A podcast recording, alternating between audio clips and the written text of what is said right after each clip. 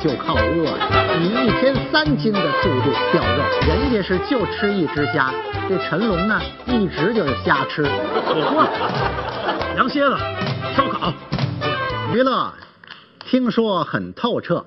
明星要身材，办法只有饿。上回跟您聊的是啊，那些能够非常任性的控制自己体重，想胖就胖，想瘦就瘦的明星。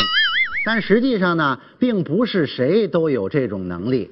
很多人呢，为了瘦下来，那可以说是吃尽了苦头，主要就靠饿呀。今天呢，我就跟您说一说这些靠不吃东西保持身材的明星们。当然，这可不包括我啊，天生就是这基因，怎么吃都不胖。可是有些人呢，真是喝口凉水都长油，那想瘦下来呀，就太困难了。比如还说这陈龙吧，他从小就是一胖子，幼儿园的时候，一个人经常把一个班小朋友的饭都给吃了。这一个学期下来，这一个班里边好几个小朋友都得低血糖了。平常。经常是一个人跷跷板单挑一个班，往那一坐，最后啊，同学们都过来求他来了。大哥，要不你站起来吧？你要不站起来，我们都没法回家了。这长大点了都不好买衣服，到那儿先不能看这衣服款式好不好看，先得问有没有这号。他那衣服那号啊，前边都是一溜 X，连起来。您看过那单位门口那种伸缩式的那铁门吗？一个栅栏一个栅栏的，哎，他那就好像啊拉开了一样，那铁门前面一串 X，你都找不着最后那 L。倒有一点好处，穿大褂上台啊，他就不用买大褂了，找一面口袋，绞一窟窿，往头上一套就能上去。我们平常上台说相声穿那大褂啊。你像我这种身材的，这前襟跟后襟啊一边长，那要有肚子的人呢就不行。剪裁的时候，这前襟儿就得比后襟儿啊长出一尺来。你看这个一拿肚子一撑呢，前后好让它一样的。这陈龙呢还真爱干净，做了一个月白色的大褂，往台上一站说相声，打老远那么一瞧啊，就好像面口袋上扣着一茄子一样。陈龙他媳妇儿啊，比陈龙还胖呢。那结婚的时候啊，非得要穿婚纱，这买了若干个地方都没买着，最后拿四个蚊帐给他改了一个。到最后呢，结婚典礼的时候愣没穿上，怎么拉链拉不上了？我原来啊也试着想带他去拍拍戏，那小孩长得多可爱啊，抱着个鲤鱼往那一坐，就跟年画一样。可到了片场，哪个导演都说不行。我们没带那广角镜头，那镜头里搁不下他。那我说您离远点拍不就行了吗？离远点拍也不行。那镜头里边要是能搁下他的话呀，其他演员就变成小黑点了，什么也看不见了。就这一点，就跟那些个拍戏的明星啊差远了。您比如咱们说一位大伙儿熟悉的啊，最近《芈月传》又让他火了一把，谁呀？孙俪有一回，孙俪拍戏的时候啊，想吃包子了，助理呢给买回来了。孙俪啊，把这包子掰开了，放到鼻子这儿闻了闻，过了过瘾，就把那包子递给助理了。我闻闻就行了，你把它吃了吧。您看，这是多么一种毅力呀，跟咱们一般人不一样。那咱们要想吃一个东西，你别让我看见了，你让我看见，还让我闻着了。那就算搂不住了，得吃。可是人家呢，能忍住。当然，要是连这点狠劲儿都没有，那后宫那么复杂的争斗，他也斗不过人家。这包子最后让孙俪的助理给吃了。我估计着呀，这孙俪自己买完了包子让助理吃的这种事儿，肯定不是一回两回。最近您上他那微博看看。那里边他晒出了一张自己的励志减肥照，从一个胖子变成了一个美少女。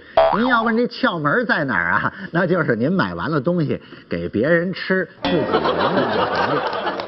而那些个一胖就胖脸，而马上就要开机的明星怎么办呢？关于这个问题啊，你需要问问海清。海清自己就说了，有的演员呢会藏肉，你胖十斤，他也是藏在衣服里边看不出来。可他不行，他胖一点儿就全在脸上呢。哪怕胖了一公斤，那镜头里边也能看出来。那摄像师就提醒他了，你该减肥了。曾经有一段时间呢，他坚持下午两点以后就不再进食了，可以以一天三斤的速度掉肉。但是咱们还得啊重申一点啊，这种方式很毁身体。好多人说了，睡着了以后就不饿了，但是你饿的情况下睡不着。这海清呢，每到睡不着的时候怎么办呢？他有一个家乡的崇拜者呀，给他寄来呀一袋榨菜，他就呢从这榨菜口袋里边啊拿出十根来。您说什么？就吃十根榨菜？那您说错了。不是吃，作，一根一根的嘬，嘬到没有咸味为止，就把它吐了，就这么熬过去。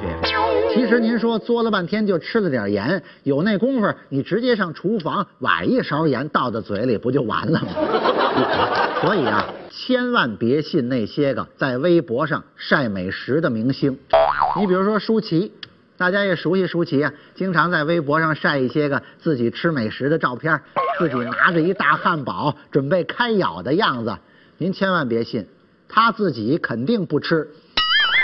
那要真正的吃货啊，还能拿着这汉堡给你们拍照啊？早就放嘴里了。这舒淇一米六八的身高，体重不超过一百斤。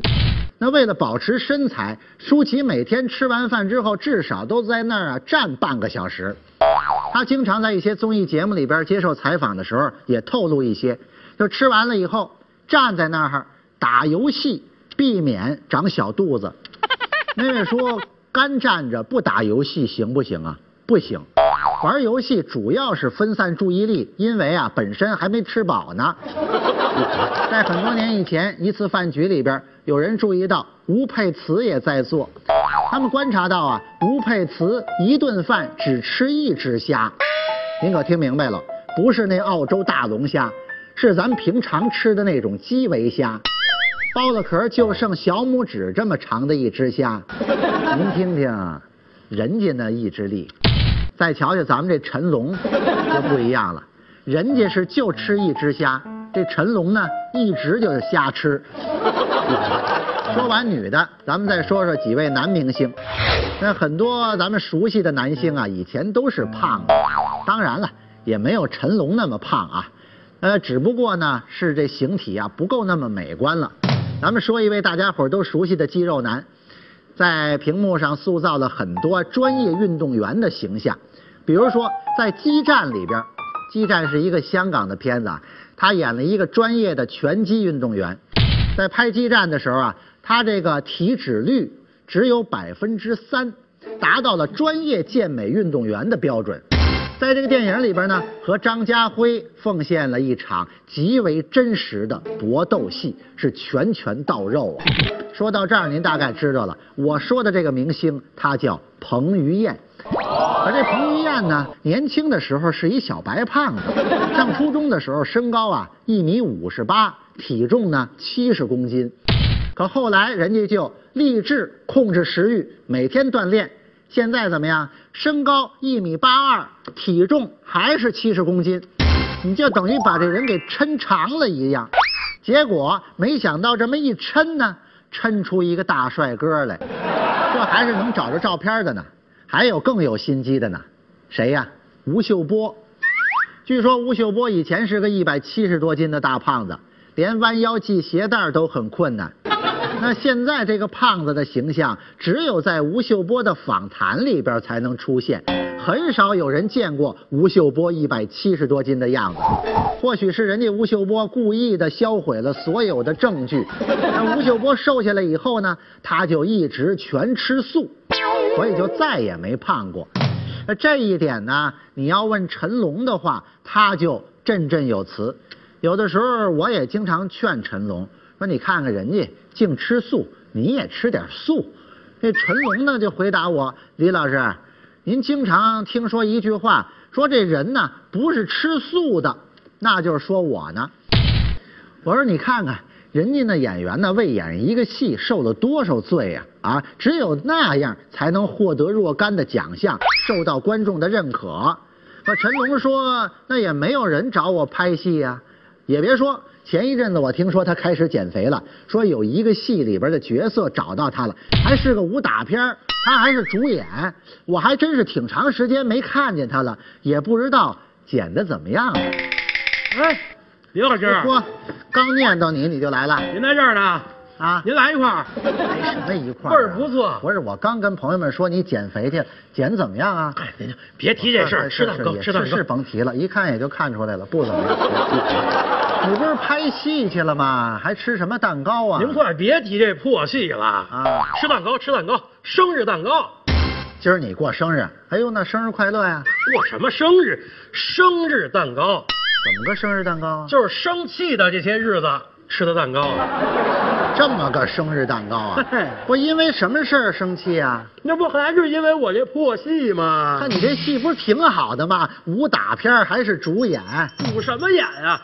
一共就一个镜头，一场戏，给我五十块钱，回来了。怎么回事啊？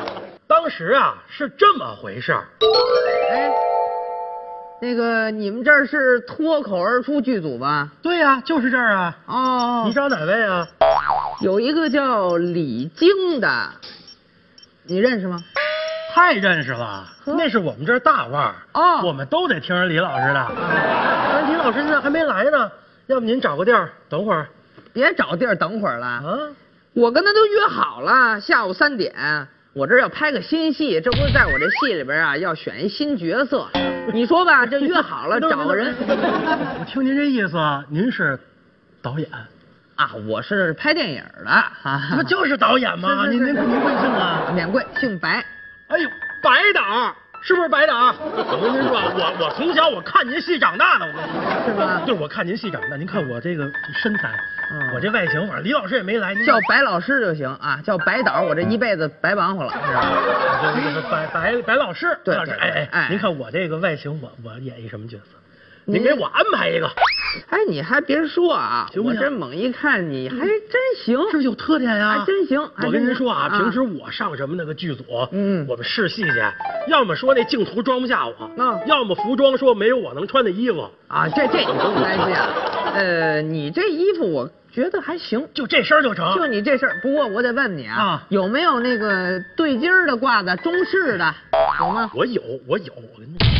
有是吧？对呀有就行、啊，因为我们这是这个武打戏啊，你就来一个售货员甲，好吗？不是白老师，白导那个啊，您这是一个武打戏啊我来一售货员甲。售货员甲，我这身材，我干嘛看身材啊？现在讲究的是看气质。哎，我看你这个呃，平常跟这个别人说话紧张吗？瞧您这话说的，我看你手心有点汗呢。不是我们相声演员啊，平时就拿嘴挣钱啊，这能紧张吗？那要是跟陌生人说话紧张吗？那天天这观众我们都不认识啊，都是陌生人啊行啊！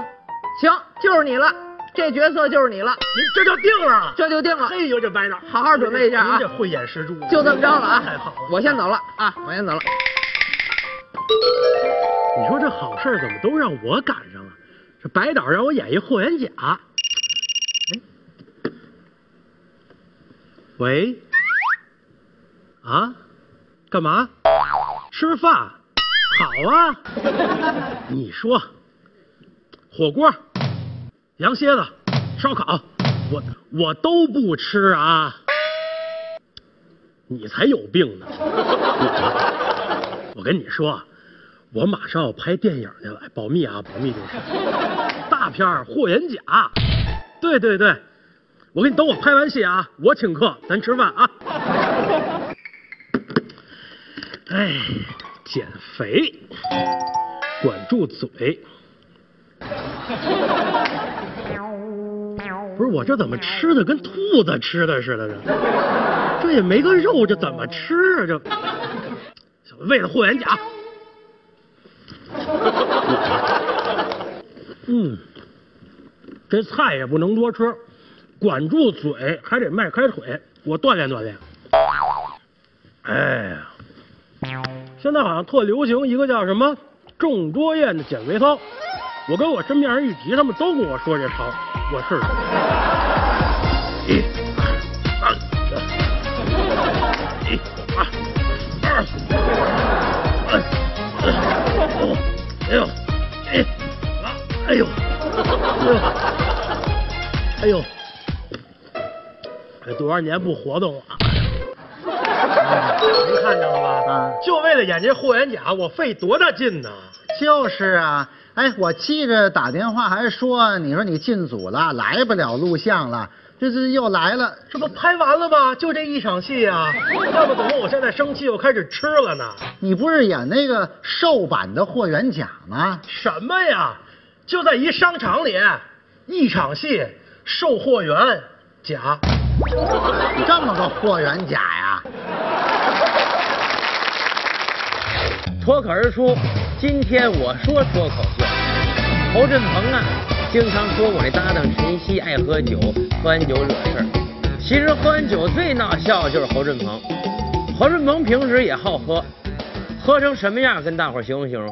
每次回家，他媳妇都说他，有时候因为这事还动手，家庭很不愉快。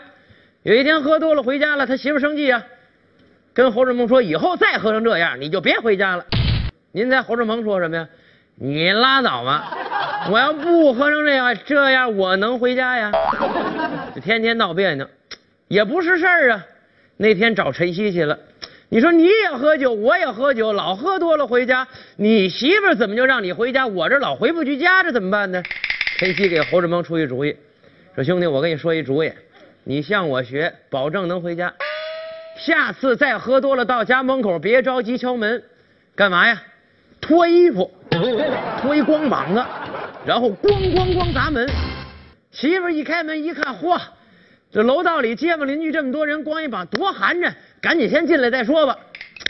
趁这机会进来了，侯振鹏一听高兴啊，这主意好啊，接着喝去吧。又喝了一个烂醉如泥，准备回家的时候就把陈曦的主意想起来了，站在门门口脱衣服，咣咣脱。陈曦告诉他，可是把上半身脱了。侯振鹏是真喝多了，全给脱了。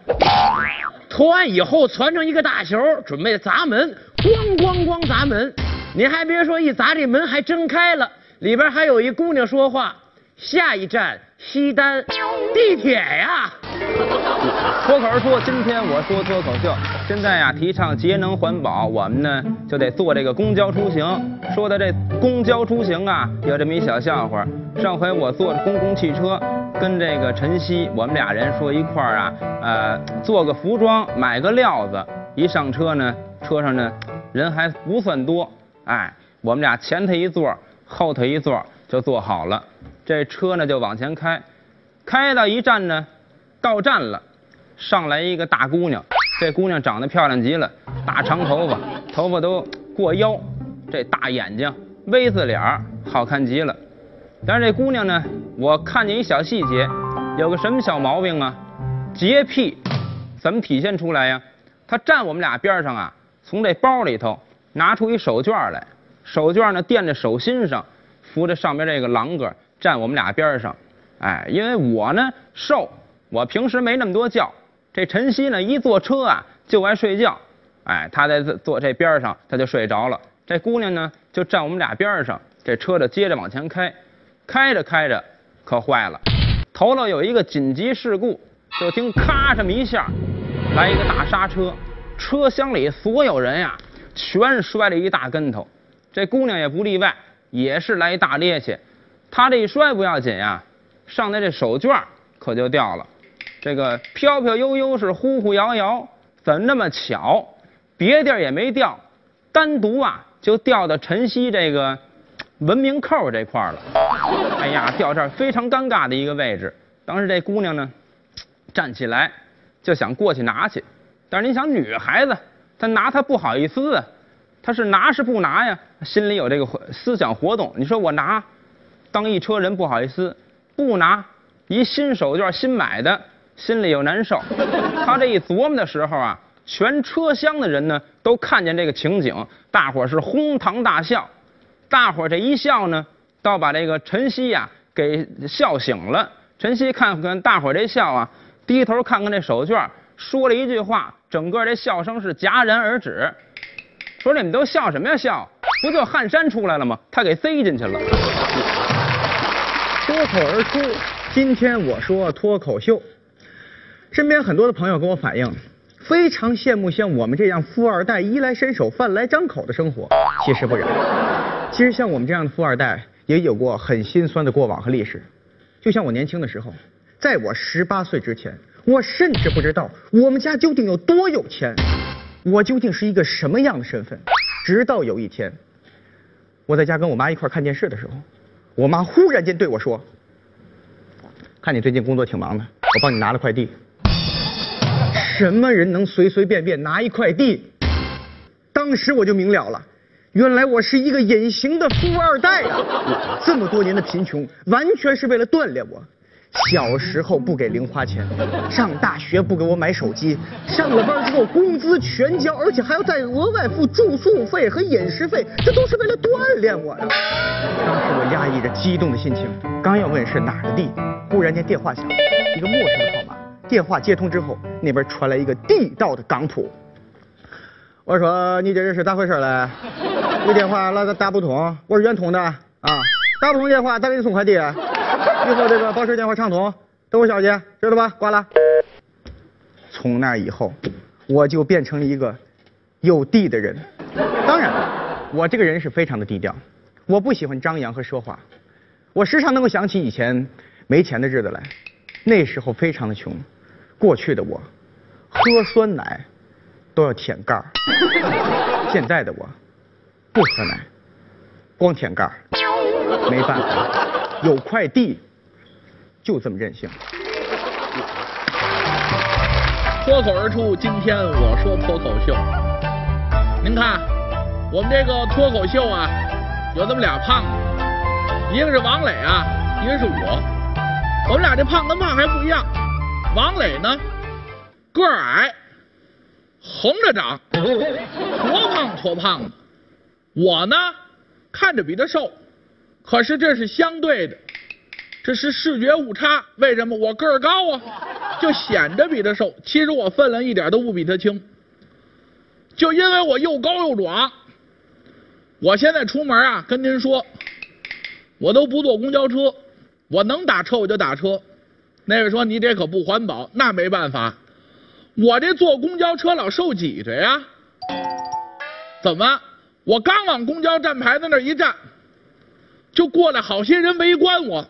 哎呦，个儿也不高，抬着脑袋那么瞧我，就跟瞧稀有动物似的。上下打量我，看得我心里边特别的难受，我真急了。我说嘿嘿嘿嘿，看什么啊？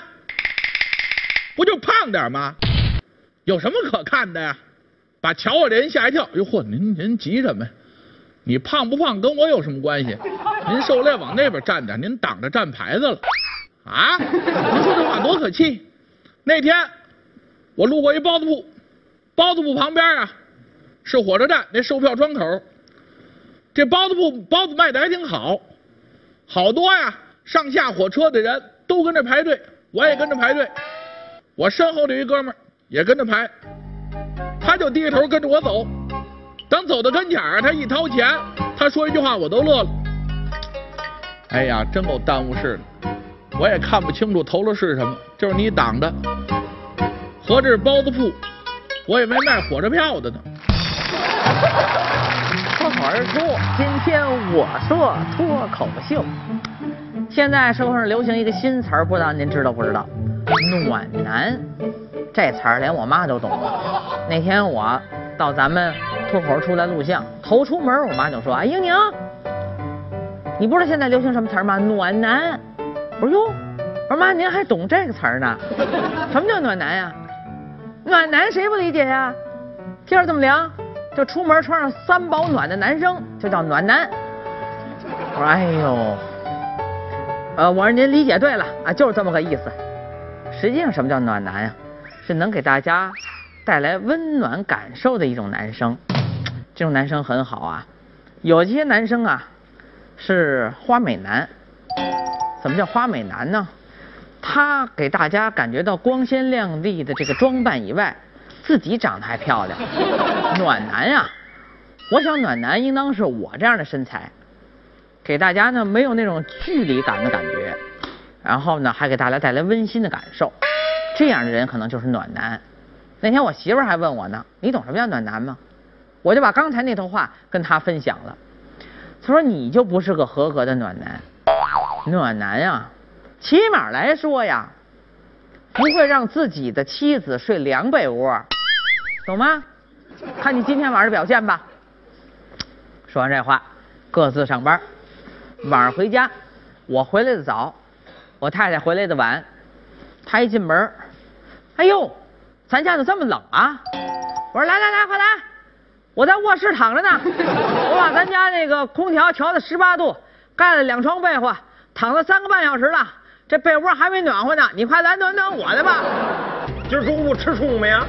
豆腐，又是豆腐，咱家的食物主要来源可不就是豆腐？我呀写个招聘启事去。大众情人儿，宅男女神，谁见着我都乐意瞅。本人是心理学的博士，哦，营销界的硕士，哎呀，啊，倒腾界的西红柿，哎，我是一个大门不出二门不迈的男人，这个他们就明白了。卖豆腐嘞。现在哎，已经武打戏还演主演了？一共就一个镜头，一场戏，给我五块钱，回来了。这怎么回事啊？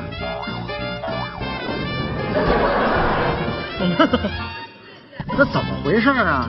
当时啊是这么回事